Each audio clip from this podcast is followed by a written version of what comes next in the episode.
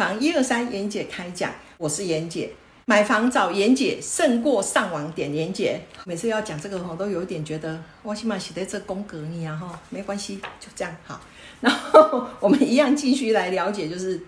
那个定型化契约应记载事项的第六条。那第六条的部分就是房地面积误差及找补这一条，买的时候呢。所有签的面积只要有误差，就是说你今天在合约书里面呢，比如说我们本来我们签的面积是四十平，结果到你的权状给你的时候呢，只剩下三十八点五，啊哇，少了一点五平，怎么办？这个时候呢，内政部非常的贴心我们的消费者，他说全部都要找补给买方，但是我们也要先注意一件事情，严姐要跟各位提醒，就是说他一定会拆所谓的主建物、附属建物跟所有公社的一个持份的一个金额。那当然，如果你今天少的是公社，他会用公社的一个就是所有的分配的一个比例的金额。我们用一千万来算呢，他分配主建物是六百万。六百万、三百万、一百万，那你少的东西是一百万的一点五平，那你就会用少了一百万的一点五平，那他会去算你的公社的面积是多少，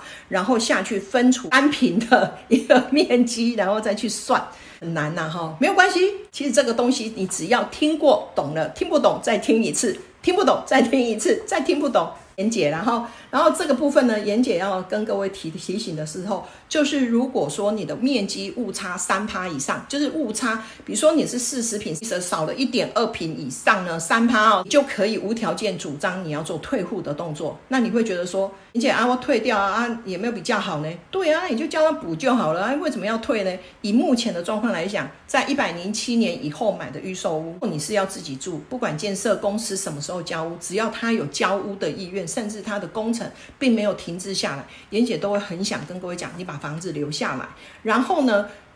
也许有的人会说啊，我来给他再赔，你也不要太开心。你如果超过两趴的话，就是才要把多出来，买方才必须要去诶找补给卖方。所以呢，其实你要记住的部分就是，你不管少几平，你都可以跟建设公司要。然后。